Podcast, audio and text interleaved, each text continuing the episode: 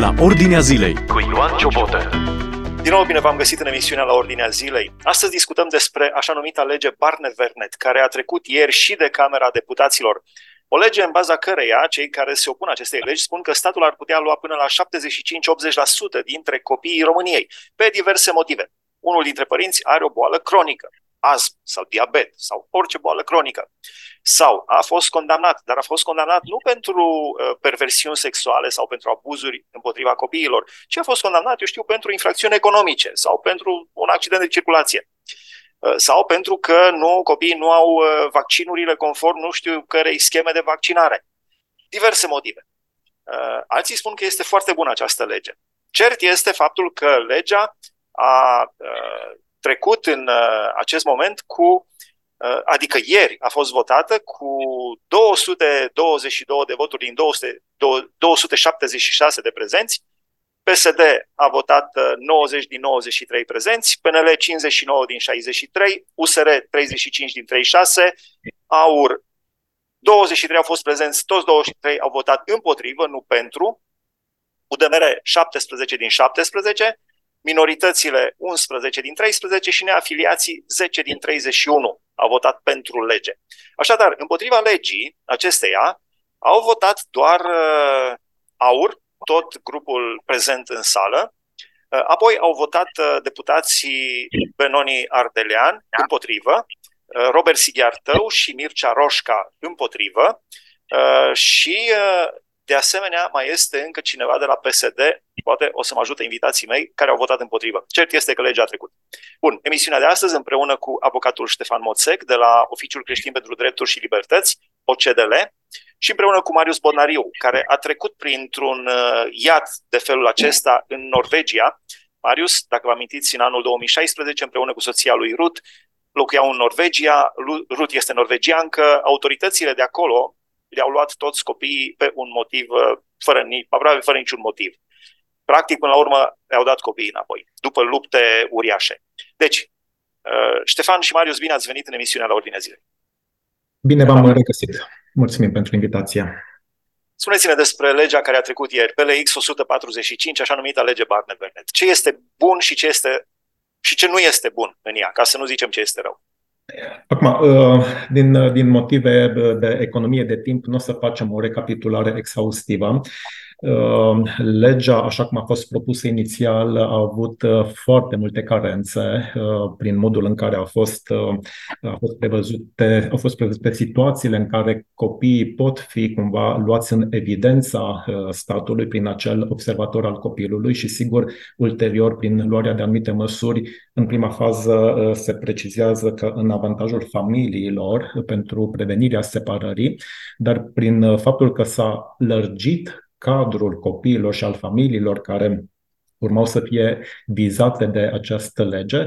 Sigur că în pasul al doilea, dacă măsurile luate de către instituțiile statului ar fi rămas cumva fără rezultate pozitive, ar fi intrat uh, în, în acțiune și uh, alte prevederi legale din legea 272 pe 2004 privind protecția copilului, unde se prevede inclusiv posibilitatea uh, plasamentului sau altor măsuri speciale pentru copii. Deci această, cum să zic, Uh, separare a copiilor de familie nu se realizează în mod direct prin această lege și aici ori nu s-a înțeles, ori nu s-a dorit să se înțeleagă și în doi pași se poate ajunge la această măsură extremă care este în dezavantajul familiilor. Acum, uh, revenind la, la ce este bun, ce este rău, legea a fost parțial modificată, uh, deși inițial, după cum aduceți aminte, a fost o procedură de urgență, după pași urma să fie votată în plenul Parlamentului Camerei Deputaților.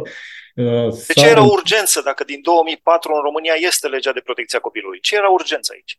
Este o întrebare retorică. Acum, cu PNRR-ul, cu acele fonduri, probabil că este un calendar, adică sigur este un calendar asumat și uh, guvernul la momentul uh, respectiv probabil nu s-a încadrat în termenele care erau în, în dreptul uh, său și acum a pus presiune pe Parlament. Deși Parlamentul și parlamentarii, uh, acesta este rolul lor, tocmai de a verifica, de a analiza, de a discuta, de a dezbate și de a amenda inițiativele legislative. Uh, deci a fost acea presiune uh, asupra Parlamentului Parlamentului s-a reușit în prima fază retrimiterea legii la comisii și dacă sigur vă aduceți aminte în, în zona publică, în media, au apărut declarații din partea doamnei ministru, a familiei, a ministerului, cum că este o deschidere foarte mare pentru îmbunătățire, deci cumva s-a, s-a făcut un pas înapoi, ca în cele din urmă din nou spre surprinderea noastră și aici va trebui să vedem uh, să nu se mai repete, uh, la comisii s-a întâmplat ceea ce n-ar fi trebuit să se întâmple. Uh, nu s-au respectat calendarul și termenele stabilite de comisie, în sensul că ieri ar fi trebuit, de exemplu, să fie termenul limite pentru a depune amendamente în mod oficial și abia la începutul săptămânii viitoare avea ședință comisia, raportoare, comisia din cadrul Parlamentului, pentru a întocmi raportul final pentru plenul uh, Camerei Deputaților, uh, ceea ce nu s-a respectat. Una s-a spus și cu o zi înainte, în, în, pe neplanificate, S-a întocmit raportul și a doua zi a și fost deja stabilită uh, această propunere legislativă pe ordinea de zi. Uh, acum, dincolo de bucătăria internă a Parlamentului și a comisiilor, uh, unde se mai întâmplă lucruri de genul ăsta în care își dau peste cap un pic programul, e, să zicem așa, problema lor și uh, să-și reglementeze ei, dar aici efectul care este foarte periculos este asupra societății civile. Noi, ca și organizații, care căutăm să luptăm pentru uh, drepturi, pentru libertăți, pentru o monitorizare, uh, ni s-au comunicat niște termene. Da? Și atunci noi am făcut o anumită agendă raportat la ceea ce ni s-a comunicat, ca ulterior să se schimbe această agendă fără să fie adusă la cunoștința uh, publică, practic afectează activitatea ONG-urilor care caută să, să fie un, un vector care să monitorizeze și să intervină atunci când este nevoie. Uh, deci toată această uh, grabă la început, revenire și după aceea din nou uh, turbulențele acestea procedurale mențin o anumită suspiciune dincolo de, mă rog, aspectele alarmiste din partea unora care poate sunt neîntemeiate și nu intrăm în zona politică, în zona de joc politic, ci dintr-o perspectivă strict juridică, civică, la, la rece, fără anumite influențe de natură politică, putem să tragem concluzia, și termin prima mea intervenție, putem să tragem concluzia că acest, această lege care urmează să fie promulgată, dacă va fi promulgată de președintele României, nu este nici în forma actuală în beneficiul real al familiilor din România și unul dintre, sau poate o să, vin, o să spun după aceea și motivele pentru care apreciem că nici în această formă ușor modificată nu răspunde exigențelor unei legi care să fie în beneficiul familiilor din România. Afli ce se întâmplă în jurul tău, la ordinea zilei. Marius, cum ți se pare legea? Ca unul care ai trecut împreună cu soția ta și cu copiii tăi, uh, ați trecut prin, prin iadul acesta al preluării abuzive de către stat a copiilor. Cum ți se pare legea? Uh, acum vorbesc din uh, perspectiva faptului că am citit legea în forma inițială și anume cea adoptată de, de Camera Deputat, de, de Senat. Uh, am urmărit amendamentele propuse și nu mi este încă foarte clar ce anume a fost acceptat din amendamente și ce, ce s-a respins.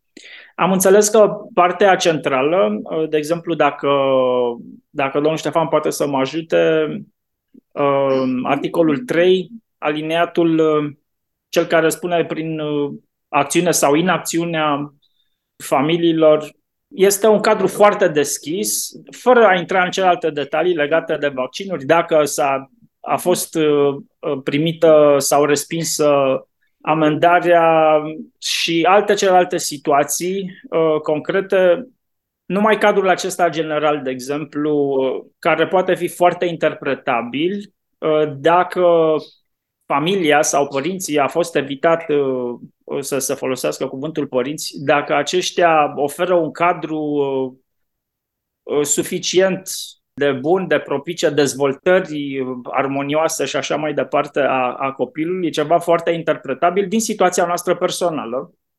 Și vreau să prezint asta și fiecare să, să se pună în, în dreptul nostru. Spre exemplu, o directoare de școală a considerat că modul în care noi... În Norvegia, te referi la anul 2016 Norvegia. Norvegia, țară democratică, uh, foarte inclusivă uh, și așa mai departe, cel puțin uh, declarativ.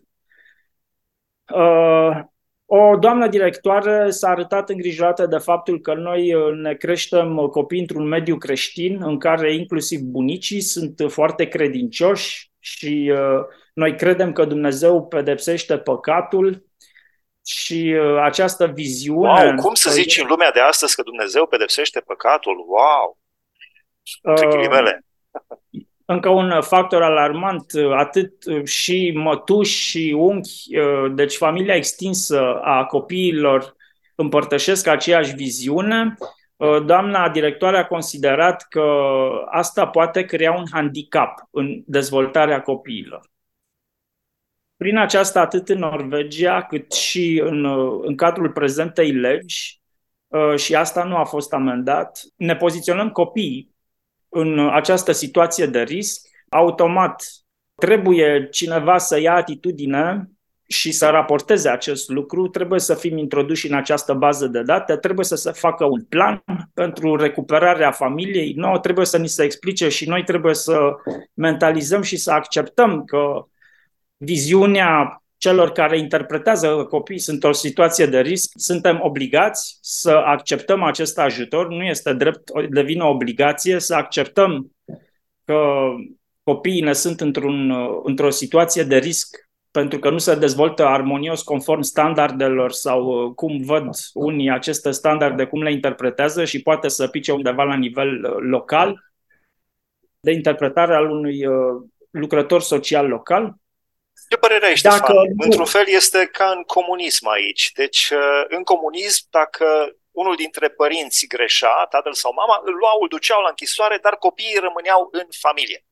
Îl luau pe tata, copiii rămâneau cu mama sau rămâneau cu bunicii. Nu luau copiii, comuniștii. Nu fac apologia comunismului, nu zic că era bine în comunism. Dar era o altă abordare. Ce părere ai, Ștefan, de, de faptul că ei vor copiii? Acum, până să ajungă să, să ia copiii, e această, în prima fază, e acest ajutor. Acum, societatea postmodernă și politicile care se duc în ultima perioadă uh, sunt cumva în aparență favorabile și asta putem să observăm și din titlurile uh, legilor, din titlurile convențiilor. Uh, titlul este foarte atractiv, este pozitiv, um, dar după aceea conținutul te duce în, în altă parte. Ajutorul cu forța nu știu dacă este ajutor. Și aici este uh, um, punctul de, de, de, de pornire pentru analiza acestei legi. Uh, este, e foarte bine, e uh, de, de aplaudat faptul că politicienii se gândesc să ajute și autoritățile din România să ajute familiile în situații de vulnerabilitate sau de situații de, de risc. Dincolo de criteriile care stau la bază, care sunt foarte largi, Uh, care este o problemă în sine, uh, să spunem că e această dorință și atunci să fie o plajă cât mai largă ca să poată să beneficieze cât mai mulți. Dar de ce să impui un ajutor potrivit unor criterii pe care tu le stabilești, care uh, poate pentru tine acel ajutor s-ar putea să nu fie necesar, din potrivă să creeze o distanțare, o ruptură între copii și părinți. Dacă părintele are o anumită înțelegere cum să-și crească copiii, dar o, o, un reprezentant al unei instituții publice vine și apreciază că este altă și are și lege în, în susținerea acestui punct de vedere, vine cu un plan de măsuri de acțiuni pe care tu nu poți să-l contești, legea aceasta nu prevede o procedură de, de filtrare a măsurilor care se uh, uh, pregătesc pentru a fi puse în aplicare. Și atunci tu nu poți să contești sau dacă încerci să contesti să faci gălăgie cumva, uh, se agravează situația ta, adică ești un părinte, pe lângă faptul că ești deja clasificat ca fiind oarecum irresponsabil pentru că nu reușești să-ți crești copiii, devii după aceea și recalcitrant. Deci, practic, generează sau va genera, uh, dacă va fi aplicată așa cum este acum legea, uh, va genera o situație de stres la nivelul societății în ceea ce privește familia. Uh, pentru că vor apărea tot felul de formulare, vor apărea tot felul de uh, rapoarte care se vor întocmi, va trebui să completezi, se vor introduce aceste date în mod automat în observatorul copilului, intri într-o bază de date fără voia ta, da? deci cumva în, în felul acesta și atunci tot ajutorul acesta practic este oferit unui cadru foarte larg de familii care nu s-ar încadra și de fapt problema reală tot ne scapă, adică familiile care la modul real au nevoie de ajutor și sunt uh, o realitate în țara noastră și avem cadru legal, până acum au fost ajutate într-o mică măsură. De ce să nu ne focusăm pe aceste cazuri și dacă vom mai avea și vom fi ca în Elveția sau în alte țări în, în care să avem bugete și disponibilitate pentru a ajuta și familiile care sunt într-o zonă relativ uh, acceptabilă pentru societatea noastră, ajungem și acolo. Ori nu, aici se face o, o, o o recenzare a tuturor familiilor dacă s-ar aplica legea. Acum o să vedem. Poate că nu se va aplica și vom scăpa sau se va modifica. Dar dacă ar fi să se aplice cum ar trebui, legea cum este acum, va gener- nu va produce efectul scontat. Asculți la Ordinea Zilei Marius, ai avut, ați avut impresia că valorile voastre sunt călcate în picioare de statul norvegian Adică, până la un moment dat, și în Constituție spune acest lucru, părinții pot să-și crească copiii conform propriilor valori, religii, educație, musulmanii în religia lor, creștinii în religia lor, ateii fără nicio religie. Există și anumite limite, linii roșii, care nu trebuie depășite. Abuzul asupra copiilor, clar. Însă, nu poate să vină statul cu valorile lui. Deci, Marius, ați avut impresia că valorile voastre sunt călcate în picioare și intră statul cu valorile lui în familia voastră? Clar. Clar, atât în cazul nostru, cât și în celelalte cazuri în care le-am, le-am cunoscut și pe care, cu care încă lucrăm acum, ă, statul nu ține cont de absolut nimic și ajunge mai departe să abuzeze chiar lucruri stabilite prin Convenția Internațională în numele acestui bine superior sau sub acest pretext că ei țin foarte mult la protejarea intereselor copilului, deja practic ei își adoptă și își arogă acest, această responsabilitate de părinți, își adoptă copiii practic și deja ei gândesc la binele copiilor tăi din perspectiva lor, care se poate vedea cu ochiul liber ce, ce produce, cel puțin în Occident, și atunci nu, nu mai țin cont de nimica. Copiii uh, copii creștini, de exemplu, care prin convenție au dreptul să fie puși în plasament în familii creștine, să continue să meargă la biserică, copii de alte naționalități, cum au fost copiii noștri de români, care prin convenție au dreptul să fie puși în plasament într-o familie care să le faciliteze continuitate culturală, inclusiv uh, vorbirea limbii, uh, mâncare, obiceiuri, toate aceste lucruri uh, sunt încălcate fără nicio explicație, fără nicio remușcare. Au fost uh, trași de mânecă, să spunem așa, formal, de CEDO și uh, Comisia Europeană, dar este deja o mașinărie care este pusă în mișcare și pentru ei toate lucrurile astea Uh, sunt uh, detalii pe care dacă le semnalizezi, înseamnă că ești evaziv, nu vezi problema adevărată cu care se confruntă copiii, pentru că se merită să le încalci aceste drepturi și po- poți să le încalci de, de dragul a punerilor în siguranță, ce, ce numesc ei siguranță. Deci, da, există discriminare, nu, nu se ține cont de, deloc de, să spun, direcția familiei sau de, de formarea copiilor în, în cadrul în care ei s-au născut, nu se ține cont de absolut nimic. La finalul emisiunii noastre ar fi foarte multe de discutat pe acest subiect. Amândoi sunteți creștini practicanți. Căutați să vă trăiți viața conform preceptelor Bibliei și standardelor religiei creștine, împreună cu copiii voștri și familiile voastre. Credeți că legea votată ieri în Parlamentul României ar putea fi un atac direct asupra familiilor de credincioși. Spuneam că aproximativ 75-80% dintre copiii României pot să fie luați de către stat în baza acestei legi. Însă credeți că ar putea fi un atac direct asupra credinței creștine, la urma urmelor? Da, o, o spun din, din experiența noastră. Chiar acum uh, avem, lucrăm iar cu un caz în Suedia, exact același lucru. Am văzut și în Germania lucrul ăsta este o tendință tot mai evidentă și o vedem că se extinde și la noi și legea asta facilitează implementarea acestei tendințe. Ca statul sau o grupare restrânsă, o grupare restrânsă, o viziune particulară restrânsă să nu fie de acord cu modul creștinesc de a de, de, de viață și de trai, cum poți să duci copiii la biserică de, de două ori pe săptămână? Este prea mult. Sau uh, cum poți să stea copilul în biserică când, din punctul lor de vedere, este plictisitor și uh, n-ai, n-ar trebui să supui uh, copiii sau să faci copiii să cântă sau să se roage. Uh, ei nici majoritatea uh, în secularism, sau cel puțin acolo, nu, nu mai sunt, nu mai cred în Dumnezeu și uh, din punctul lor de vedere este absurd ca o familie să mai pretindă de la copii să creadă și să se roage la Dumnezeu și așa mai departe. Și de aici afectează tot stilul de viață și stilul unui creștin de viață, practic vorbind, este de neînțeles pentru ei și trebuie să înceteze.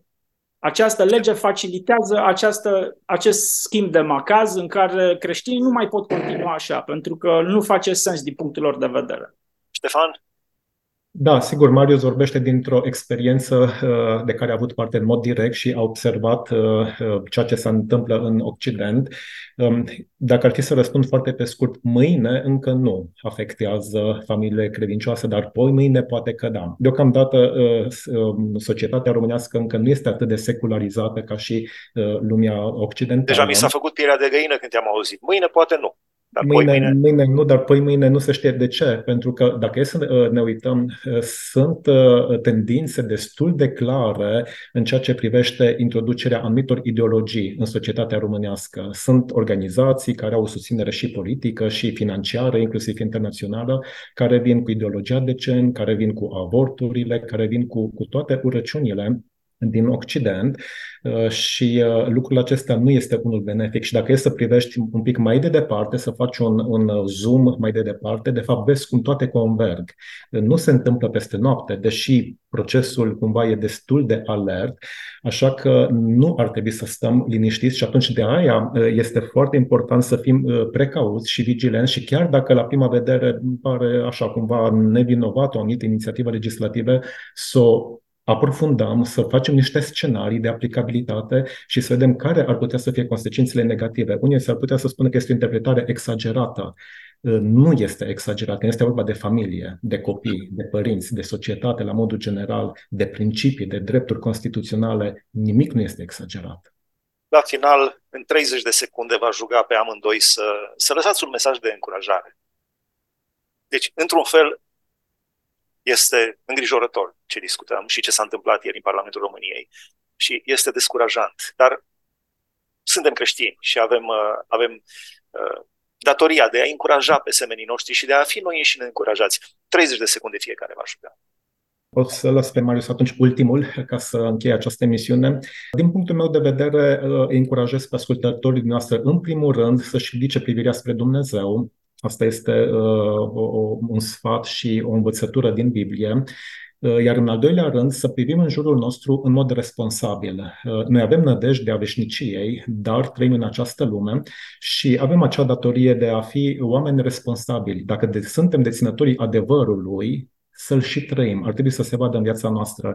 Așa că ar trebui să fie o legătură între ceea ce credem sau declar, declarăm că uh, credem și ceea ce trăim. Și asta este invitația mea, iar din punct de vedere civic, Uh, fiecare în măsura lui poate să fie uh, o, o, să facă o diferență, fie că este în zona politică, administrativă, media, uh, societatea civilă la nivel profesional, în școli, în, în spitale, fiecare să vadă cu ce poate contribui. Este o, cum să zic, poate un curent de descurajare, pentru că lucrurile cumva parcă merg împotriva ceea ce ne-am dorit, dar ar trebui să ne încurajăm unii pe alții și ceea ce ține de noi să facem indiferent de rezultate. Chiar dacă rezultatele nu sunt cele pe care le urmărim, avem conștiința împăcată că la locul potrivit și la timpul potrivit am fost acolo și am făcut ceva. Așa că ne rugăm ca Dumnezeu să ne ajute, să ne dea înțelepciune și împreună să ne îndeplinim rolul de creștini și de cetățeni responsabili ai acestei țări. Am să încep și eu la fel ca Ștefan cu versetul din Matei 24. Tot așa și voi când veți vedea toate aceste lucruri, să știți că Fiul omului este aproape, este chiar la uși. Și trebuie să ne ridicăm uh, ochii în sus spre, spre Dumnezeu, să ne ancorăm inima în uh, valorile cu adevărat valoroase, cele eterne, să ne analizăm bine viața și motivele și asta să ne facă să ne apropiem de Dumnezeu, să ne punem încrederea în El, să căutăm părtășie unii cu alții, să ne zidim să ne rugăm mai mult pentru copiii noștri, pentru țara noastră, pentru, pentru cei care o conduc, pentru pacea acestei țări. Să fim credincioși. Asta ar trebui să ne motiveze mai mult să, să stăm aproape de, de Dumnezeu. Noi credem că Dumnezeu este suveran și indiferent de ce decizii se iau și maniera în care se iau aceste decizii, Dumnezeu rămâne suveran și uh, nu ne rămâne decât să facem ceea ce putem noi să facem, să ne mobilizăm, să, să, să spunem uh, lucrurilor pe nume, să spun așa, să fim o lumină acolo unde suntem fiecare și știm că Dumnezeu va purta de grijă. Așa să fie, vă mulțumim frumos. Au fost împreună cu noi avocatul Ștefan Moțec și Marius Bodnariu. Am discutat despre legea adoptată ieri de Parlament pe LX 145, așa numită lege Barnevernet, prin care aproximativ 75%, 75-80% dintre copiii României pot fi preluați de către stat. Cum spuneam și la început, datorită faptului că unul dintre părinți are o boală cronică, de exemplu, astm, diabet, etc., boli cronice, sau că a fost condamnat, dar nu condamnat pentru infracțiuni asupra copiilor sau uh, pedofilie sau lucruri de genul, pentru infracțiuni economice, pentru un accident de circulație sau nu respectă schema de vaccinare impusă de stat, uh, diverse motive. Da, am vorbit despre acest lucru, Dumnezeu să aibă milă. Uh, felicitări tuturor celor care au votat împotriva acestei legi, dintre parlamentari care au avut demnitatea să, și au avut și înțelepciunea să intuiască ce ar putea fi rău în această lege. Dumnezeu să ilumineze pe toți cei din Parlament. Mi-aș dori să nu promulge președintele Iohannis această lege, n-am așteptări foarte mari, dar Dumnezeu poate să lucreze. Hai să încheie emisiunea de astăzi. Dumnezeu să vă binecuvânteze. Ați ascultat emisiunea La Ordinea Zilei cu Ioan Ciobotă.